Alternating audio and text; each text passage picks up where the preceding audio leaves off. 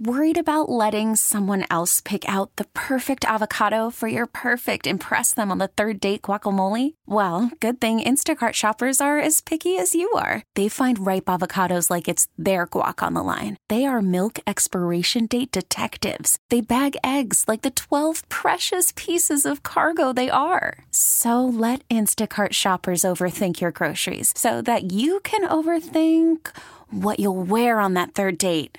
Download the Instacart app to get free delivery on your first three orders while supplies last. Minimum $10 per order, additional term supply. You could spend the weekend doing the same old whatever, or you could conquer the weekend in the all new Hyundai Santa Fe. Visit HyundaiUSA.com for more details. Hyundai, there's joy in every journey. We have survived yet another week, but I can sense the antsiness the uneasiness, the feelings of frustration were very much on full display. And there are certain dates where you're going to get that.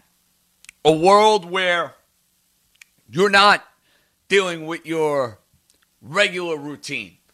A world in which you're not dealing with the regularity of what you would expect this time of the year when it comes to the world of sports. And I know the baseball players were all over this on social media, on Instagram, on Twitter. Um, the networks did a phenomenal job putting all sorts of baseball programming out there. So for somebody like me that was just kind of dying for a fix, anyway, anyhow, I was able to get that fix when it comes to old school opening days, great playoff and World Series games. I know ESPN had a couple of home run derbies on, so baseball at least was present, even when it is not present in New York City that has been ravaged here by this disease. Or you talk about our country that doesn't have baseball being played when it's a time of the year when we should be digging in when we should be digging deep and getting ready to start anew when it comes to a new baseball year. Not case. Not in this current reality. But maybe it's because of everything that's going on in the world. Then I talked about this yesterday with, what, two days ago, three days ago? I don't even know. I mean, all these days, they kind of blend together. It's like Monday, Wednesday, Friday. What's the difference, for goodness sakes? I mean, does it really matter? It really does not.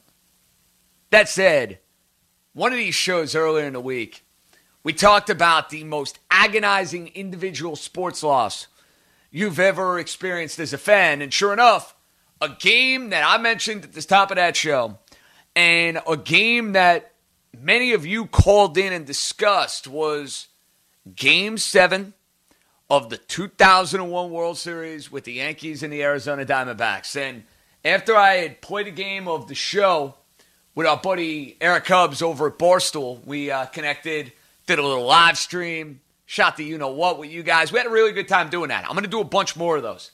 Hubbs and I had a great time doing it. He won in dramatic fashion because, you know, I went with the Philadelphia Phillies, and let's just say their bullpen leaves a lot to be desired. It was not pleasant in the eighth or the ninth inning, but nonetheless, after I finished up our game at MLB The Show, I saw that Fox Sports 1 was re airing the entirety of Game 7 of the 2001 World Series. And of course, over the years, I have seen highlights. I've seen the Luis Gonzalez play, unfortunately, like 10 zillion times.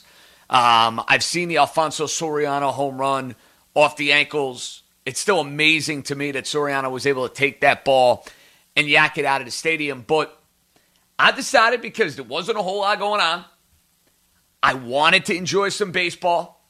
I wanted to be in the middle of a baseball fix. I said, you know what? I'm sitting down and I am watching this entirety of the ball game. Now I got in around the second inning, so I might have missed the top half and the bottom half of the first inning. But from the second inning on, I was dialed in to what, in my opinion, whether you're a Yankee fan, whether you're a Yankee hater, you have to acknowledge the gravity of that game and where it now stands in baseball history when you talk about one of the best World Series games ever played, one of the most exciting World Series games ever played. It may not be number one on your list, maybe it is. I know it's going to be hurtful for a good amount of the audience. But my goodness, what a hell of a baseball game that was. And there was so many little things rewatching game 7 of the World Series that in many ways you take for granted because look, we all know what the narrative is. The Yankees have a lead, 6 outs away, Mariano comes in and strikes out the side in the bottom half of the 8th inning, but then in the ninth inning all hell breaks loose. But before you even get to that ninth inning, think about how awesome from a neutral party standpoint. Take the fandom out of it for a minute. I know that's tough for me to do. I know it's tough for many of you to do. But look at it neutrally. You got Roger Clemens and Curt Schilling going at it in a winner take all game seven. And they were both sensational. How many times in baseball, whether it's over the course of a regular season or whether it's during the postseason, you have this highly touted pitching matchup and it doesn't live up to the billing. I remember 99 game three, we had it with Roger Clemens and Pedro Martinez in the LCS, and the game was over in the second inning because Clemens got absolutely tattooed, and Pedro Martinez pitched to gem. Even in 2003, in game seven of the LCS, it again was Pedro and Clemens, and Roger Clemens was knocked out early. But this was a game in which Schilling and Clemens were stupendous. Game was scoreless going into the bottom half of the sixth inning. Schilling, unhittable. Clemens, unhittable. And Fox did a great job. Even though it was 2001, the technology is almost, what, 20 years old, give or take? They had Bob Brenly mic'd in the dugout. And they got a great shot of him after Danny Bautista is turned loose to score the first run of that game. They basically get Bob Brenly mic'd up saying, I'm going to give him one shot. I'm going to give him one swing, otherwise I'm bunted. He gives him that one shot and he hits a double up the gap. But what I forgot is how sensational a relay did you get from Derek Jeter nailing Bautista at third base? I mean, that was a sensational, sensational play. And remember, Jeter was hobbled going into that game seven which of course you remember in the bottom half of the ninth inning. But the way he kind of pirouettes, takes the ball, throws it over to third base to get Bautista, I was like, wow, that is one of the best defensive plays that Derek Jeter probably made in his career, and nobody talks about it. Nobody talks about it. Now, listen, in comparison, it's not going in the stands against Boston. It's not the flip playing game three, the division series earlier that postseason against Oakland, or even the dive play into the stands in game five of that series. But that was an unbelievable play, considering the magnitude of the game and what it meant. And then you see the Yankees get to Schilling in the top half of the seventh. And how good were those Yankee teams? I mean, my goodness. Now, this was the end of the dynasty as we knew it. But every guy in that lineup, it felt like you had confidence in a late game, big game situation they were going to come through from O'Neill to Jeter to Bernie. Tino had the game tying hit. Up and down that lineup, there was a clutch factor. There was this kind of confidence about that group that they never felt intimidated. They were never spooked by the moment. And we've seen other Yankee teams since, specifically those mid 2000 teams, where they were absolutely spooked by the moment. No question about it. But you guys all know that eighth inning, the Yankees were on the verge of winning their fifth title in six years. They're on the verge of winning their fourth consecutive World Series. And you go and you rewatch Alfonso Soriano taking the ball at the ankles with two strikes and golfing it out the emotion in that Yankee dugout, they thought they won the World Series. Now, they weren't overconfident. They weren't cocky. They had Mariano.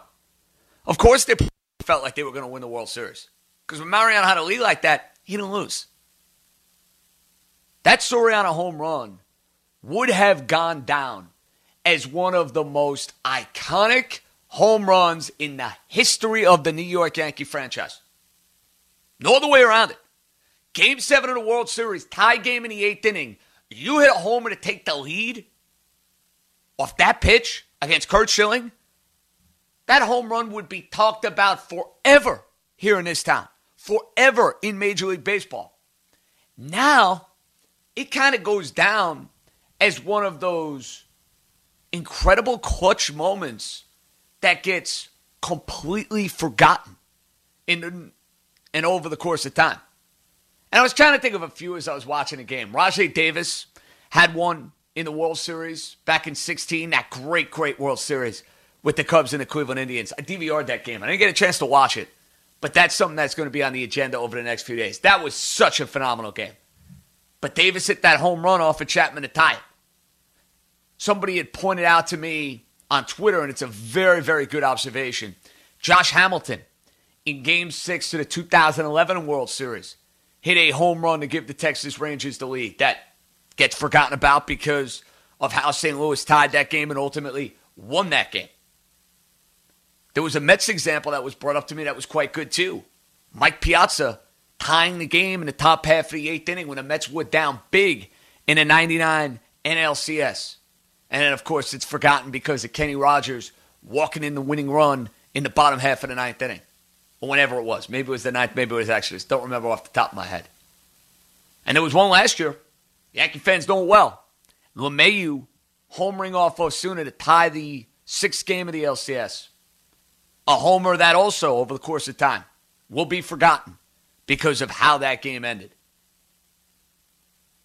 But it's amazing how certain home runs over the course of time, certain moments over the course of time, get enhanced over the years and get forgotten over the years. That Soriano home run would have been as iconic as it gets. But it's forgotten because of what happened in the bottom half of the ninth inning. And look, for a guy who was as perfect as Mariano, for a guy who was as dominant as Mariano, baseball, I don't care who you are, it's a humbling game. Cheap single from Mark Grace, and Mariano threw a cutter on the Jay Bell bunt. And I've always thought this for years. Jeter was so hobbled, so hobbled, couldn't really move much. Had to almost play that like he was a first baseman trying to stretch and make the play. I wonder if Derek Jeter is right. If he gets off the bag, catches it, and tags Mark Grace or whoever the pinch runner was going to second base. Could have easily happened. What hurts even more than that, though, rewatching the game, and I remember this at the time. Jay Bell bunts right back to Mariano Rivera. First it was Damian Miller, then it's Jay Bell. Rivera, like a cat, throws it at third base. Brosius had Bell dead to rights at first base. He had him dead to rights at first base. Didn't throw the baseball. So instead of that inning being a runner on second, two outs, it's first and second with one out the way you go after Tony Womack, the way Tony Womack is approaching that at bat. I mean, so many different variables change. If you got a runner on second, two outs, as opposed to first and second with one out. We know what happened. Two strikes. Rivera made too good a pitch, or not good enough a pitch, I should say. Bloop double. He hits Craig Counsell. And I couldn't kill Joe Torre for playing the infield up with Mariano just for the simple fact Mariano was the king of giving up soft contact. You have to cut that run off at the plate. Now, hindsight's 2020, it's a bloop over the head of Derek Jeter. What in the world are you going to do? But he hits a little weak ground ball and you can't get the run because you're playing your shortstop and your second baseman back. It would have been the same critique for Joe Torre. It was not meant to be. It's one of those games that if you rewatch it, it hurts. But you should marvel in many ways of how that World Series was even competitive. McCarver and Buck were talking about it during the broadcast, which was fascinating. It's so fascinating to hear a broadcast from like 19 years ago. And Joe Buck is great. I mean, listen, I know he has his haters. I think he's phenomenal. I think he's absolutely stupendous.